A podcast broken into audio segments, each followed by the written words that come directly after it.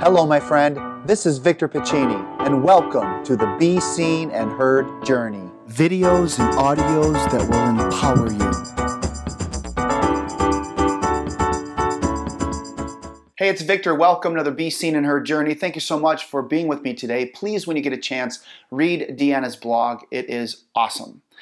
Today, I want to start out with a quick story, and that's this. I had the privilege of coaching my son's baseball game last night. Now, I am a, an assistant coach, which means I coach first base and I know my role, and I'm very comfortable in it.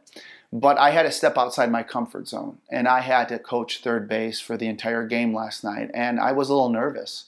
Uh, but I noticed as the game went on and the night ended, I was a little bit more confident than I was before.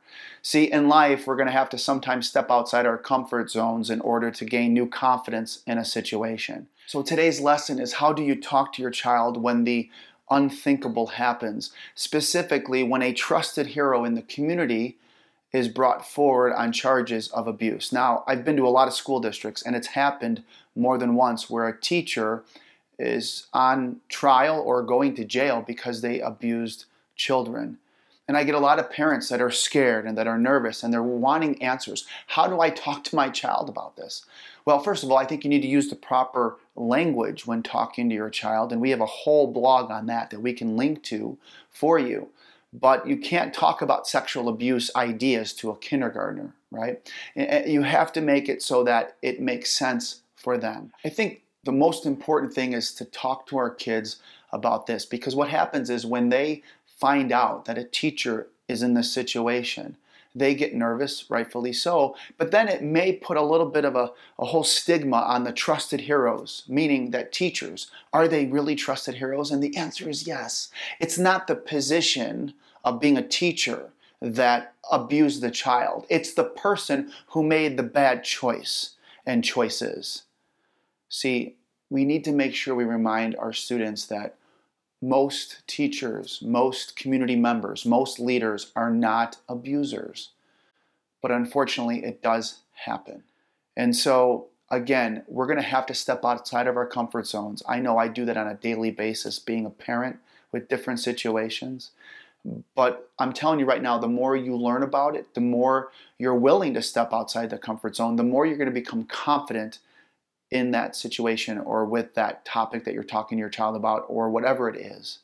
So please have that talk with your child. And again, we will link to another page that you can learn about the proper language to talk to your children about. I'm here to say that it's important to tell our kids to have trusted heroes because these are the people that are going to help us in negative situations.